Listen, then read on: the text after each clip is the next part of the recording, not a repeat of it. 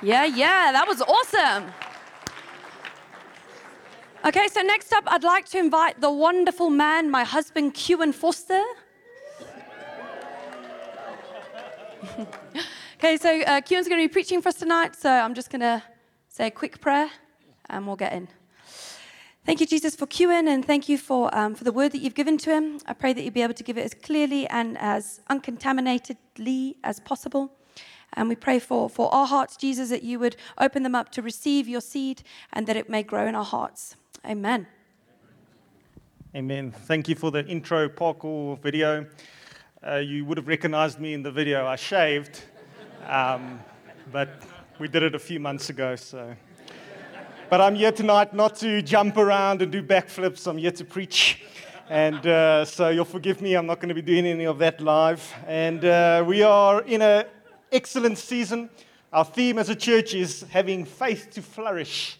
And we're looking at the book of First Thessalonians. If you go on our Hatfield Facebook page, there's an excellent video there from the Bible Project, and it will give you a great intro and background to the first letter of the Thessalonians because we're busy reading it together as a community or we're supposed to be reading it together. And, you know, I confess I'm, I'm part of the preaching team, but wow, even to read the book of First Thessalonians in November is difficult. And so I had to get my act in order this, this week, and I've read it, and it's life changing and it's amazing. But, you know, there's so much grace. If you haven't started reading it yet, I know tonight the last video you're going to watch is the Bible Project, 1 Thessalonians, and you'll get on track and start reading the book of 1 Thessalonians. And why we are looking at that letter is it's a letter that uh, Paul wrote, and a couple of his and a couple of his friends wrote it with him to the Thessalonian church, uh, a church that they'd planted a few years earlier, and it was a church that was in a culture where most of the new believers had abandoned their idols and their, and their pagan lifestyle to follow the living God. And they were so passionate about God and passionate about living differently and, and not just uh, uh, speaking the message, but being the message in their lifestyle. Holiness was a big, a, big, a big theme for them, but it was holiness in their context, in their front lines at work. So they didn't see holiness as withdrawing and not being um, amongst the people in their communities. They saw holiness as living differently in their communities. But the Thessalonian church, when this letter was written, was under persecution.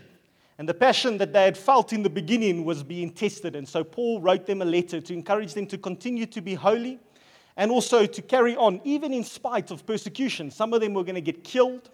And so it's such an important letter for us as a church today because we're also a church community. And thank goodness we're not being persecuted. Most of us are not fearing for our lives. But we are in an interesting season. We're in a tough season. And you know, even if it wasn't just at this church, it is November, and November is tough. And it almost feels like we're being persecuted just by the month itself. And so, so it's extremely relevant anyway you see it. What Paul said to the Thessalonians, we can really look at it and it has meaning for us tonight. And so while I was looking at uh, what we should talk about tonight, we're going to look at some verses from the second chapter of Thessalonians. We're trying to look at the different chapters. And I was struck by some of the encouragement that Paul gave to the church. And it got me thinking a little bit about my own experiences. You see, Paul talks to uh, a church. We talk about a church gathered and a church scattered. So he's ch- talking to the church gathered when they're together, like we are tonight but to give them instruction for when they're scattered, when they go out to their work or their universities. And he gives some very wise instruction to them. And uh, when he talks about living differently and, and uh, how to be holy in a context, I was struck by some of his words that, that challenged me in how I live differently at, at work. And um, if I think about my work, we've got different personalities, but my personality is one of those, you know, workaholic type of personalities. So if I don't watch myself, I maybe do a little bit too much work because I value work. And how we spend our time is really a, a good picture of, of what we value. And I like my work. Hallelujah. And not, no, not everyone here feels like they like their work, but I know I like my work and I value it. So I give it a lot of time. And so one of the ways that this shows is that I wake up early in the morning and try to get to meetings early. And I realize because I value something and I want to, you know, put effort into it, it requires some sacrifice. So my sacrifice is I wake up early to try to get to work first. And try to get to the meetings first. And then I do a little bit of extra preparation because I value it. So I put in the time sacrifice because my work is important to me. Well, it was important to me from January to October, but now when November came, yo, oh, I started getting tired. Is there anyone who's tired here tonight? It's not you, it's November. November has made you tired. And when I started getting tired, I realized this something in my life that, that I was so willing to pay the price for something that I thought was valuable, as long as the price was reasonable. But it becomes less and less reasonable to wake up early in November. And I'm doing the same thing. I'm waking up early, but it feels like it's getting more expensive. It costs me more to wake up. And you know what? I must confess, in the last two weeks, I've just decided it's just not worth it. It's just not worth it. Yeah, I, I, thought I valued this. I thought it was important, but my actions tell me otherwise. Actually, when the chips were down and I got really tired and it was really difficult, I realized actually, you're not worth it, work. I haven't been fired yet. Okay, no, but. and it's got me thinking about this idea of value and how value is so important to us because, you know, God created us and one of the things that he put in us was a need to have value. We want to get value from someone or something. And in this process, I realized one of the ways I was getting value was from my work. My work gave me value, it gave me a sense of meaning and purpose, and I was okay to sacrifice for something that I thought was valuable. But the problem is, is that when things got tough at work or I got tired because it's November, what I was getting from work became less and less. So it's a bit of like a feedback loop. Uh, loop. It felt like I was giving now everything to work, but later on in year work, uh, later on in the year, the work just felt like it's not giving me anything back. It's not giving me that same kick anymore. It's not giving me that same sense of purpose. And so there was a breakdown, and what it did was it revealed a lie that I was believing. And the lie is that I thought that work gives me value, and so I should give everything to work. And you see, when things are going well, it's easy to live in this lie. But one of the wonderful things that tough times do, or when you're tired, it reveals something of the truth. And it reveals that although work was giving me something, actually it wasn't giving me enough. And so I find myself in the conundrum now where actually, even a great job, best job in the world, is actually still not enough. And I wonder if there's things in your life, things that you hold dear that are valuable to you that are maybe giving you a little bit too much value. Where God designed it to help you and it's supposed to be in its proper place, but somewhere along the line, it's become, well, we sometimes call it an idol. But it's not exactly an idol because you're not worshiping it, but it's in a place that it shouldn't quite be if I think about in this context, many students, you know, studies is something that is important to you, or at least important to your parents if they're forcing you to study. So it has to be important to you. and studies is something that is valuable. We recognize the value. So what do we do? We are willing to sacrifice. When you start your degree, you look forward and you think it's going to be tough. It's going to be a lot of hard work, but it's worth it. It's worth it. It's worth it to go to class. It's worth it to stay up late studying. It's worth it to leave behind the friends that are going out to study. But you know, the closer you get to the end of that degree, this is my experience, it became less and less worth it. And I started thinking, why am I studying this? you know, and you know, if you look at the stats, if you think first year dropout rate is a testimony in South Africa that it is just not worth it. It seems like it's not worth it to finish your degree because you need to look at value by your actions. And for many of our students, for many of us, we look at it and we go, education, it's important, but it's just not worth it. It's too tough. In our relationships, many people here have a boyfriend or a girlfriend, and, and hopefully you're with them because they think you're worth you think they're worth it. You think they are worth your time, you know? So maybe look to the person you love, or even just a friend, it's not romantic, and say, You're worth it. You know, this is a great time to score brownie points. I remember when I got married and my wife was coming down the aisle. It was the most amazing thing ever. They talk about the price of marriage. What price? It was the easiest thing in the world. This is not a sacrifice. This is amazing. And it felt like that for the first three months. And it was amazing. To, to make a cup of coffee, to make two cups of coffee, that doesn't cost me anything. And then, you know, the honeymoon phase, you know, wears off. And then work gets tough. And then you get home. And then to make an extra cup of coffee, it just costs a lot more. it's not that I don't do it or I didn't do it, it just suddenly feels like a sacrifice. Okay. Now, luckily, we have such a wonderful marriage, and it's so amazing that we are, you know, we're in it, and we look at each other and we say, you know, we feel like it's worth it. But, you know, let me tell you something. We've come to the realization that it's not always going to feel like it's worth it. So we have to make some big decisions. And so, as times get tougher, the cost increases. And the question is at what point is it not worth it anymore? Look to your friend or the person you love and you say, I love you, but at some point you're not going to be worth it. Go, do that now, you know. I love you, but at some point, at some point, you're not going to be worth it. You're not going to be enough. The cost of this relationship is just too high. Some people are still in deception. They think never, never, never, never. At some point, the cost is too high because when times get tough, the cost increases. And are you willing to pay the cost? Well, only if it's worth it.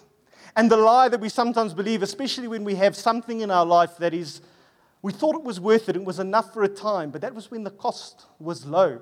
But when the costs get higher, we begin to realize hang on, I thought it was worth it, but not anymore. It's not worth it. I think of our church communities. If you belong to a church, hopefully, yeah, you belong to this church, and maybe you're here because you like it. I'm going to level with you. It's going to get tough. It's going to get difficult. At some point, you think it's worth it. At some point, you can ask, is it worth it to stay here at messy Hatfield? Is it worth it? And the answer is no. It's not worth it. Not if you do that measurement. It's, not, it's going to get real tough. It might feel like it's worth it now, but at some point, the cost is going to get high to stay here. We have a bit of an epidemic of church uh, hopping throughout the whole world. And it, what it says is at some point, the price of staying in this church got too expensive. So let's go to a cheaper church where it's not going to cost me as much to have relationship. It's not going to cut me. But then the problem is, is after a few months, after a year, the price starts to increase. So I need to find somewhere where I can afford it, where I can afford the relational cost. Is it worth it? Are the things in your, in your life worth it? It seems as we go along that actually, although many things might feel worth it now, ultimately the answer is actually no. South Africa, we live in a beautiful, sunny South Africa until the rand drops, then it's sad South Africa. That's how it is in my head. I love South Africa until the rand drops, then I hate South Africa. And I go, it's so worth it to live here. I can go on holiday. It's so cheap. It's so nice. I don't have to go overseas, and then there's no money. And then it just doesn't feel like it's worth it. And I've asked myself the question in the last year or two a number of times as a Christian is it worth it to stay in South Africa? And unfortunately, the answer for me personally has been no. I wish I could give you a nice Christian answer, but many times I thought, no, actually, it's just not worth it. It's not worth it. And this reveals something that when we talk about these temporal things, these things that aren't eternal, that aren't consistent, these are amazing God given things. If we think about our family, our spouses, our work, our country that God put us in, these are amazing things but they have a limit. Everything has a price. And are you willing to pay that price? And remember, value is something that is bestowed by how much you're willing to pay for it. And everything has a price. And we can sometimes be deceived into thinking we're willing to pay the price, but it's not. We're willing to pay the current price, the cheap price. But the moment times get tough, and times will get tough, that's where we really know if it's worth it. And I know in my life, for many of things, these things, the answer has been no. Maybe you're an amazing person, amazing, super Christian, and you can still say these things are worth it. But let me tell you, that thing's going to be challenged. You might answer yes, but I know in my life, this is my failure, that time after time after time, if I'm honest with myself, I have to answer no. It's actually not worth it.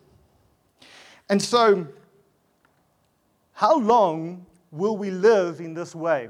Where we trick ourselves into thinking our motivation, the reason we're doing something, is worth it. And this, it's quite interesting because we're talking a little bit about persecution and when times get tough. Our theme is about how to have faith to flourish.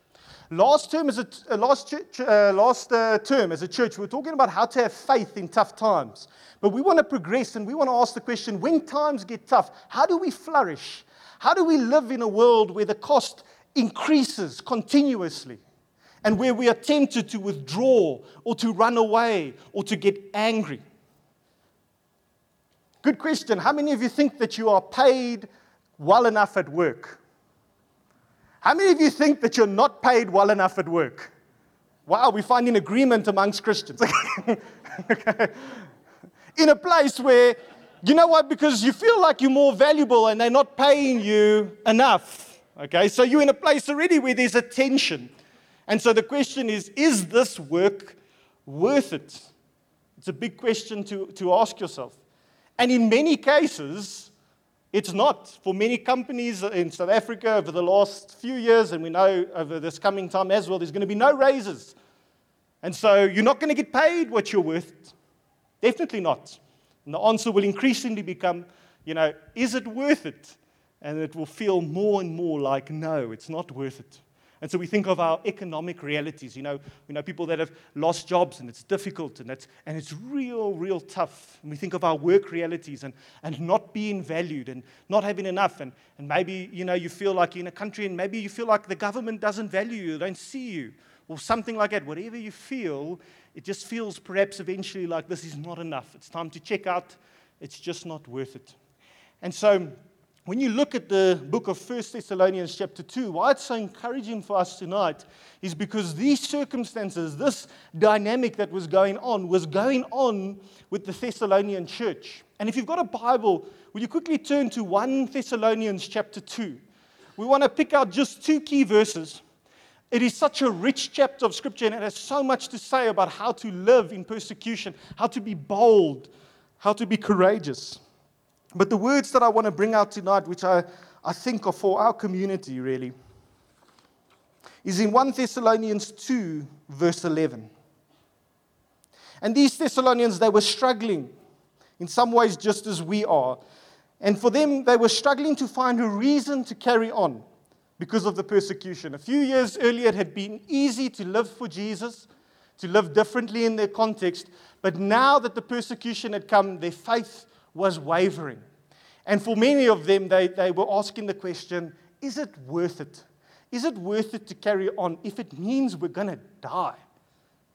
And Paul says in verse 11, For you know that we dealt with each of you as a father deals with his own children, encouraging, comforting, and urging you to live lives worthy of God, who calls you into his kingdom and glory.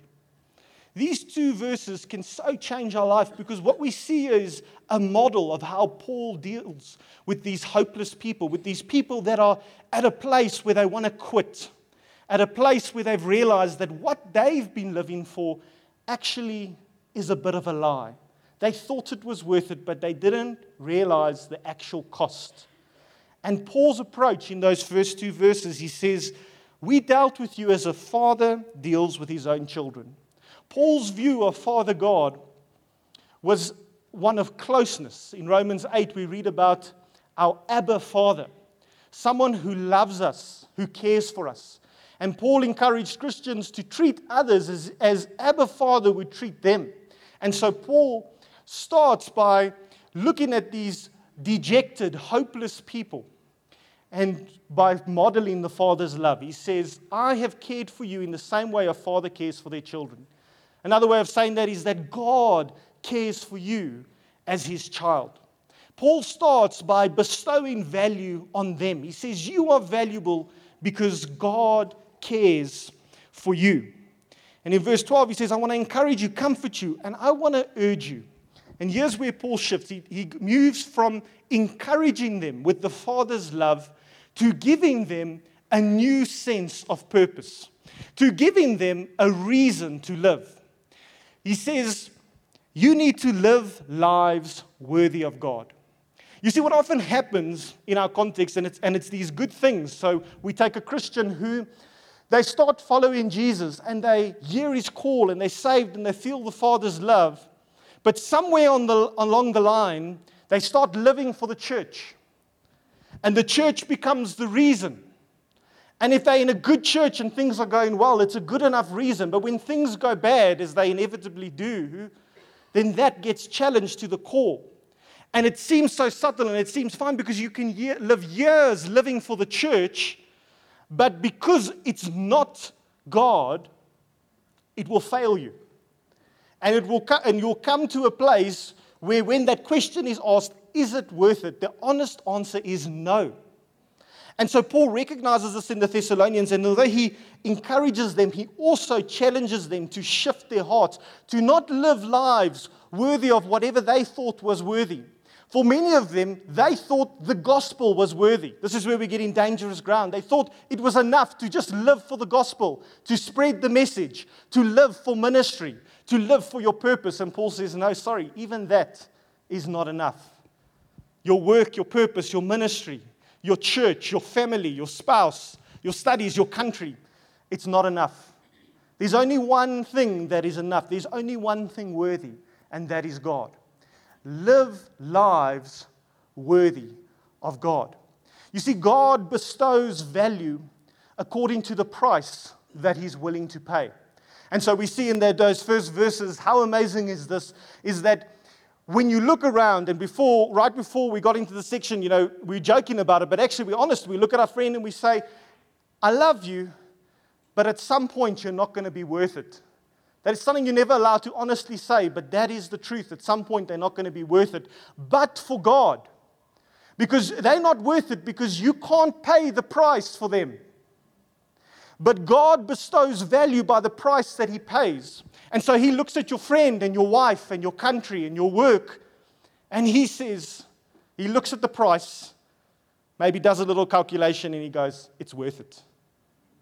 And he proves it. He, actually pays the price. That's in John 3:16. He sends his son and he sends him to die. He sends him to pay the price. So when God looks, he looks differently. And he sees us and he sees someone that is fallible. He sees someone that is really seemingly, in all human terms, actually not worth it. Where every other human being would go, No, it's not worth it. But he looks at you and he sees something and he says, It's worth it. And I am willing to pay the price for you he bestows value. And so something shifts where if I think about my work, when I'm trying to get my value from work, it can't give me something back. But when God comes into the picture and I move God out of, uh, when I, when, sorry, I move work out of the place of the thing that I should live for and I put God in there, then I begin to value God. I begin to live for God. And God is the only one who is actually worthy. I get value from him, but he's also the only one who's able to give value to me. He's the only one who's able to afford me. I wish my wife could afford me. I wish that I could afford her. but I can't. I can't afford her. I want to impress, I want to buy all these things, but at some point, I'm not going to have enough. But God can afford her. He's the only one who can pay the price. And so this changes the dynamic because now God becomes the center, and, and we're encouraged to, to bring Him to be the center. And then we live not for the church, not for our spouse, not for anything else. We live for the only one who is worthy. We live for God because He is worthy. Only God is worthy of our lives. Only Jesus is worthy of our lives. If we live for getting the A on the test, we're always going to, at some point, be disappointed. It's not enough. If we live for things to go well in South Africa, when the economy flourishes, it's going to be worth it. But when it's not, it's not going to be worth it. But you know what? No matter what changes, no matter how badly the outward circumstances change, if we're living for someone who's worthy, then it's always worth it then it doesn't matter how much you get paid at work. It doesn't matter if your country tries to kill you eventually. It doesn't matter if your wife leaves you. It doesn't matter if your wife treats you terribly or even if she treats you well. That's not your foundation. You are doing it because he is worthy, not because she is worthy or because your work is worthy.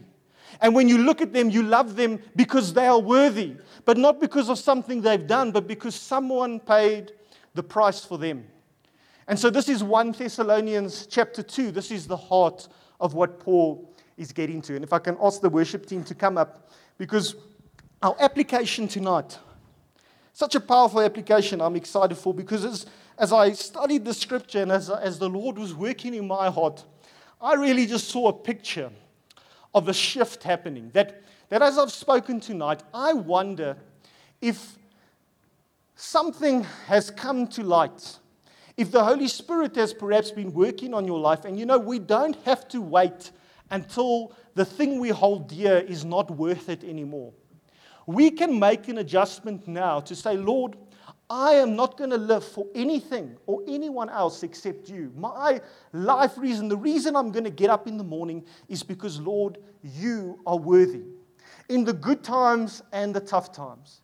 Tough times are coming, and this is one of the only things that is going to hold us, to keep us going, is to know that this is worth it because the answer in the human, in the human uh, um, realm, in the logical realm, is going to increasingly be no. If times are going to get tougher for you, everywhere around you, it's going to seem like no, it's not worth it. And then more than ever, we need to know why it's worth it. And it's worth it because He is worth it. And so we're going to end off with just the worship team. I've asked him to um, sing a song. We're going to sing Worthy of It All again, and we'll start in a moment. But this is our altar call. It's our chance to, tonight, if the Holy Spirit has spoken to you and you want to make an adjustment, and it's so easy. This is an encouraging time because you recognize that my heart is maybe not in the right place. I am doing this for myself. I'm doing this for my friend. I'm doing this for my child. I'm doing this for my wife. I'm doing this for my husband. But Lord, I don't want to do that anymore. I want to do this for you. I want to get up in the morning and I want to live because you are worthy. I recognize I'm not worthy, no one else is worthy, but Lord, you are worthy. And you're going to give the value. And if you want to tonight make that shift, and I feel to say it's not a general thing, it's specific that, that the Holy Spirit has been speaking to some people about things in their life, and maybe it's an idol. And an idol is often a bad thing, it can be a good thing as well. But maybe it's something that is so good. Maybe your work has been so good up to now, and now everything has fallen apart. What a great opportunity. But maybe it's a relationship. I feel like some people, a relationship, a good relationship, has become the source of your happiness. And you need to make that shift tonight. And the way we're going to do it, I want to read one last scripture, but then the worship team's going to play, and we're just going to sing that song once. And in that time, I want to encourage you I know for some people you can't do this and don't feel a pressure on this, but to, if you want to, sometime in the worship, just to take a knee and to bow before the Lord and say, Lord, I am bowing before one who is worthy. So you make the shift. You're welcome to also come to the front and take a knee there, but also no pressure. You can also do in your heart because I know for some people to take the knee, it's maybe there's a physical difficulty. That's not a problem. The Lord knows between you and the Lord. Uh, and as we start, I'm going to read one more scripture. Paul encourages us with these words in 2 Corinthians 4, verse 16 to 18. He says, Therefore, we do not lose heart, though outwardly we are wasting away, yet inwardly we are being renewed day by day. For our light and momentary troubles are achieving for us an eternal glory that far outweighs them all. So we fix our eyes not on what is seen, but on what is unseen.